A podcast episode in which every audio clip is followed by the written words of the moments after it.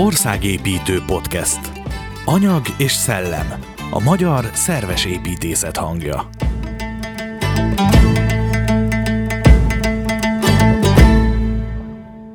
Az építész hallgatók nyári táborai 1981 óta zajlanak Visegrádon és a környékén, egyetemista fiatalokkal és a Makovec Vándoriskola hallgatóival. Ez az előadás és beszélgetés sorozat a 40 éves visegrádi építésztáborokról szól, és az idei tábor előkészítéseként, mint egy szellemi felvezetésként készült. Mai előadónk Salamin Ferenc lesz, aki a 40 éves építőtábor előzményeiről, illetve ennek jellegzetes épületeiről tart nekünk előadást.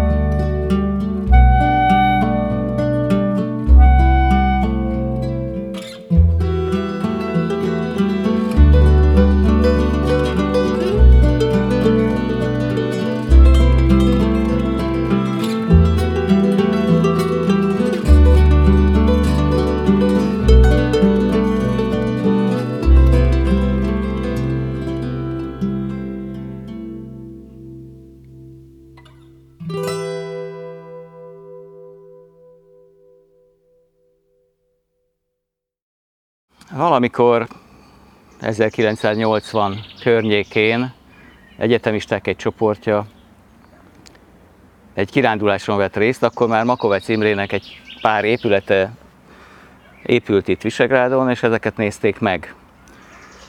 És ott felvetették ezt a gondolatot, hogy valamiféle tábort kellene csinálni, és hát azt tudni kell hozzá, hogy Imre már túl volt akkor több táboron, amit ő szervezett, amiben ő részt vett, Tokajba építettek házakat, azon kívül ugye a lakásán voltak a, a magánmesteriskolai kurzusok, de itt egy egész más módszert talált ki, amire persze mi utólag jöttünk rá, mégpedig az, hogy nagyjából ezt az építész hallgatói társaságot magára hagyta, hogy maguk találják ki, hogy mit akarnak. Ő a háttérből segített. És ebből az következett, hogy sokszor összeültünk mi egyetemisták, a múzeumkertbe például, vagy igazából a vezetőnk, a Taksás Mihály építész lakásába gyűltünk össze, a Hőgyes Endre utcába, és ezeken a beszélgetéseken, bulikon találtuk ki, hogy mi történjen. Egész a mai napig működik ennek a módszere, ennek a know-how-ja, amit akkor teljesen tudatlanul és teljesen naív módon kitaláltuk, hogy hogy kell egy ilyen tábornak működnie. Sokat nem változott azóta. Tehát ha a mai építőtáborokat megnézzük, vagy azokat a oktatótáborokat, amikor Londonba mentünk el építkezni fiatalokkal, ez mind ugyanígy működik. A lényege az, hogy van egy helyszín, oda kell valamit tervezni, az év folyamán, mondjuk a tavasszal terveztünk akármilyen kis házakat, minden egyes hallgató valami mást. Minden egyes fiatal. És utána megmutattuk ezt a mesternek. Beszélgettünk többször, több körben. De a lényeg az, hogy nem a mester választja ki, hanem a hallgatók választják ki egymás közül szavazással, hogy melyiket fogják megépíteni.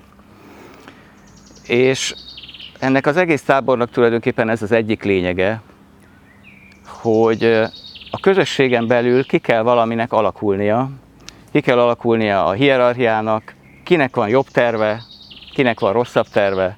A többieknek el kell fogadni, hogy én valaki másnak, aki ugyanolyan szellemi szinten áll elvileg, vagy legalábbis ugyanolyan pozícióban, mindenki mondjuk harmadéves vagy negyedéves. Tehát nincs vezér ilyen értelemben. Ki kell alakulnia, hogy szellemi szempontból ki lesz a vezér.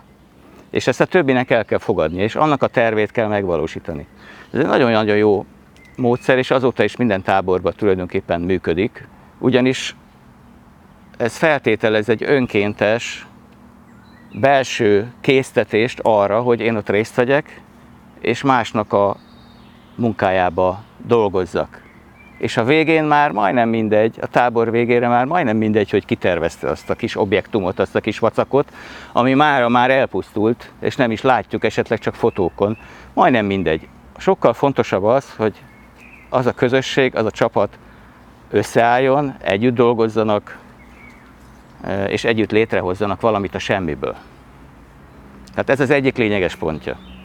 A másik lényeges pontja az ezeknek a visegrádi táboroknak, hogy az ember, mint építész, mint leendő építész, először megtapasztalja azt, hogy a semmiből hogy lehet valamit létrehozni. A szellem és a kéz és a lélek erejével. De mind, a, mind a három kell hozzá, ugye? Kell az, hogy kitalálja az ember, kell az, hogy a kezével megépítse, és kell hozzá a lélek is, hogy szeresse a társait. És a semmiből létrehozni valamit, ez az első alkalom, amikor az ember ezt megtapasztalja, és ez egy fantasztikus dolog.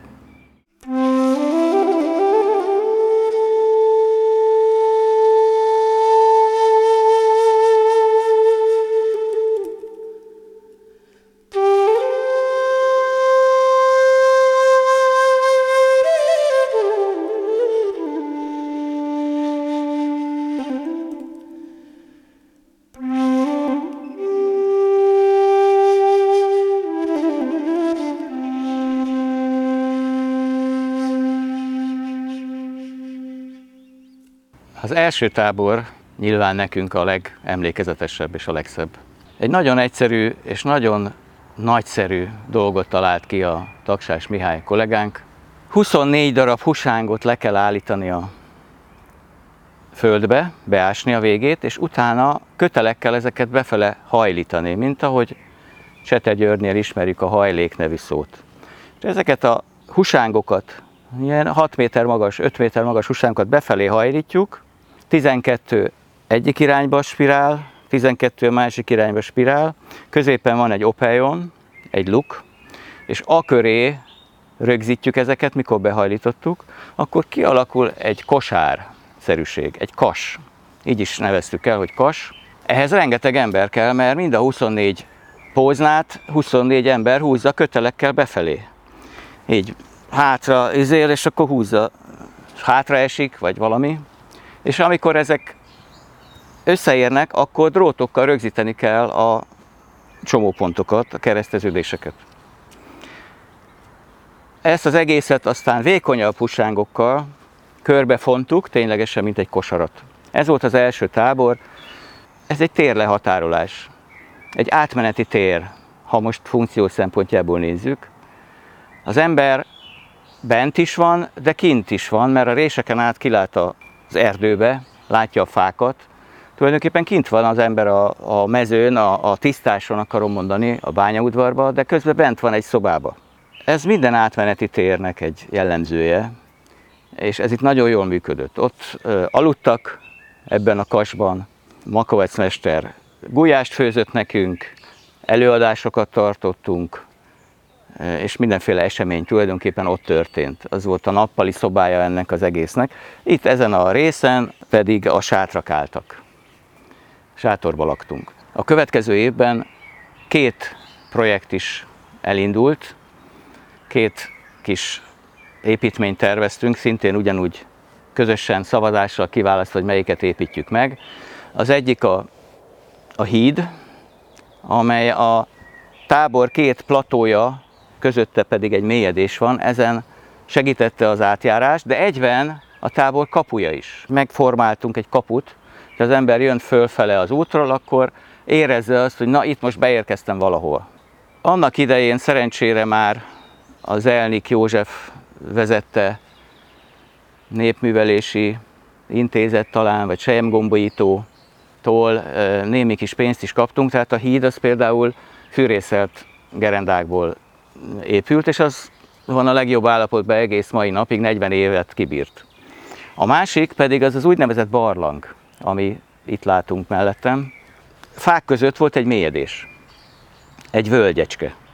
És mikor elkezdtük kiásni ezt a völgyecskét, kiderült, hogy ott régen állt egy ház, a bányá művelőknek valami kis 3x3 méteres kis házacskája, szintén föld alatti, és megtaláltuk annak a falait. És akkor összekombináltuk a, ezeket a falakat a barlang kupolájával, a barlang kupolája pedig fűrészelt, szélezetlen tölgyfa deszkából készült. A kupola pedig úgy készült el, hogy a deszkákat egymásra raktuk egy bizonyos ív mentén, és hát nagyon szabadon lehet ugye ezeket, mint egy téglafalat formálni.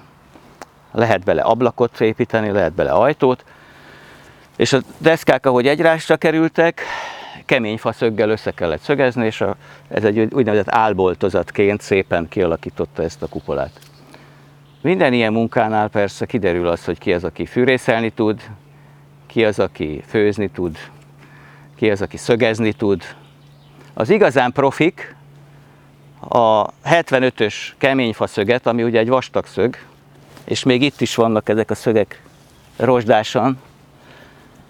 A keményfa szögeket egy ütéssel be tudták ütni a három réteg keményfa deszkán keresztül. Hát ez egy néhány napos, vagy egy hetes gyakorlat után már jól ment. A barlang lett aztán a szállásunk később, itt aludtunk bent, nem kellett csátrat hozni a további táboroknál. Az első generáció körülbelül 10-15 ember a magja, de volt, amikor 30-an voltunk a táborban. Ez négy év, körülbelül négy évig tartott, tehát négy tábort szerveztünk. A második és harmadikban ugye a híd és a barlang készült el, a negyedikbe pedig egy másik bányaudvarba kőből egy római úthoz hasonló utat építettek a srácok, lányok. Az utána következő táborok is nagyon jól alakultak, de három-négy évente mindig újabb és újabb társaság jött. Szerencsére mindegyik társaságnak van egy vezetője. Ez valahogy kialakul. Makovec ezt nagyon jól kitalálta ezt a módszert, hogy ő magából a társaság kiválasztja akarva, akaratlanul, tudatosan vagy tudat azt, akire hallgat utána. Következő táborokban változóan ez mondjuk a Tusnádi Zsolt, vagy az Urgábor, vagy a Rácz Tamás, és aztán ugye Álmosdi Árpád is több éven keresztül vezette ezt a tábort, később Csekálmán, és sorolhatnám még egész a mai napig. Ötödik, hatodik táborban készült egy torony, szintén a helyben kivágott fákból és körbe befonva. Nagyon szép kilátás volt az egész vidékre, meg messziről lehetett látni, mint egy jelet. Aztán a Tunaparton épült 1986-ban egy yin jel kőből kirakva a Dunaparti nagy andezit kövekből. Későbbiekben itt mellettem építettek egy csűrt, a Rácz Tamás vezette csapat, a csűrhöz nagyon izgalmas, maguk kaszálták a, a zsupot. És szintén egy hajlított szerkezettel az egész e, le volt e, fedve zsuppal, és egy tánccsűr tulajdonképpen, e, amit létrehoztak. A későbbi táborokban aztán sok minden épült, szék, WC, kereszt, hangszer, sokféle tárgy, ezeket mind újabb és újabb építész hallgatói generációk készítették ahogy egyik helyen írtam a könyvben, ezeket az embereket 20 év távlatából is összeköti valami. Tehát az ember találkozik egy építéssel, akiről tudja, hogy a visegrádi táborban részt vett. Lehet, hogy 6 vagy 8 évvel később, mint mondjuk én. Mégis valami összeköt minket a visegrádi emlék, atmoszféra, és az a belső építkezés, ami megmaradt ebből a visegrádi táborból. Még egyszer érdemes hangsúlyozni azt, hogy Makovec Imre, akire mindig vártunk a táborban, hogy mikor jön ki, mikor hoz egy pár üveg bort, mikor tart nekünk egy előadást, vártuk a mágust, csak így neveztük, jön a mágus. Az, amit ő mondott, ahogy ő viselkedett, annyira kilógott abból a korból, annyira újszerű volt, hogy szinte az egész gondolkodásunkat még ha nem is mondott volna semmit, csak egyszerűen itt van, és nevetgélünk, iszogatunk. Az egész gondolkodásunkat kinyitotta. előadásra eljött a Kasba, mondjuk Kampis Miklós, beszélt a hobbitokról, eljött Kálmán István, beszélt az antropozófiáról. Lehet, hogy nem értettünk semmit, de hogy, hogy a gondolkodásunk és a szívünk kinyílt, az biztos. És láttuk azt, hogy, hogy a világ egészen más, mint amit nekünk akarnak mutatni a rendszeren belüli tényezők. Magát a tábort is úgy tűnt számunkra, hogy ezt mi szervezzük, az előadásokat is mi szerveztük. Innen visszanézve persze lehet látni, és előkerült is néhány papír, hogy a háttérben azért Makovec mesterünk sokat szervezkedett. El kellett fogadtatni ugye a rendőrséggel, hogy itt huligánok táboroznak. A harmadik legfontosabb dolog az volt, hogy buliztunk. Az ember a haverjaival bulizik. Ez normális.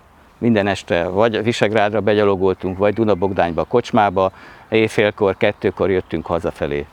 A kocsmába gyakori volt az, hogy száz korsó sört rendeltünk, és a pincér kisasszony az szabadkozott, hogy hát neki csak 52 korsója van, nem tud 100 korsót kozunk. Mondtuk, nem baj, majd folytatja utána, amikor már elfogy az első 52 korsó.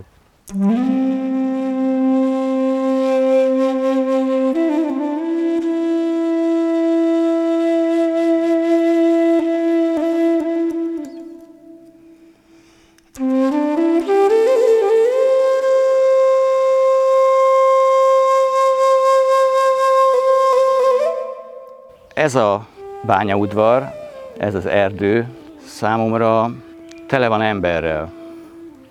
Itt sétálnak. Ott látom Makovecet, ül a fűbe, körülötte 30 gyerek, és mesél nekik. Itt látom a tornyot. Pont azon a napon, amikor szükség volt rá, összejött 25 gyerek. Egyébként csak 10 voltak itt mondjuk. És mikor föl kellett állítani, rudakkal, mint az őskorba, így minden rúdnál áll tíz ember. És három oldalról, mint a hangyák nyomták fölfelé, és pont arra a napra jött össze annyi ember. Látom ezeket, ahogy itt mozognak és építik. Vagy látom, ahogy szögezünk. Látom a lányokat, akik a bográcsba lekozmált ízű pudingot főznek. Látom a kerek asztalt, ahol körülüljük, és ebédelünk. Látom a kocsmát a száz korsó sörrel. Úgyhogy ez a tábor, ez nem üres, szerintem, hanem itt sétálnak az emberek. Még akkor is, hogyha ezek a objektumok azóta összedőltek. Bennünk még léteznek.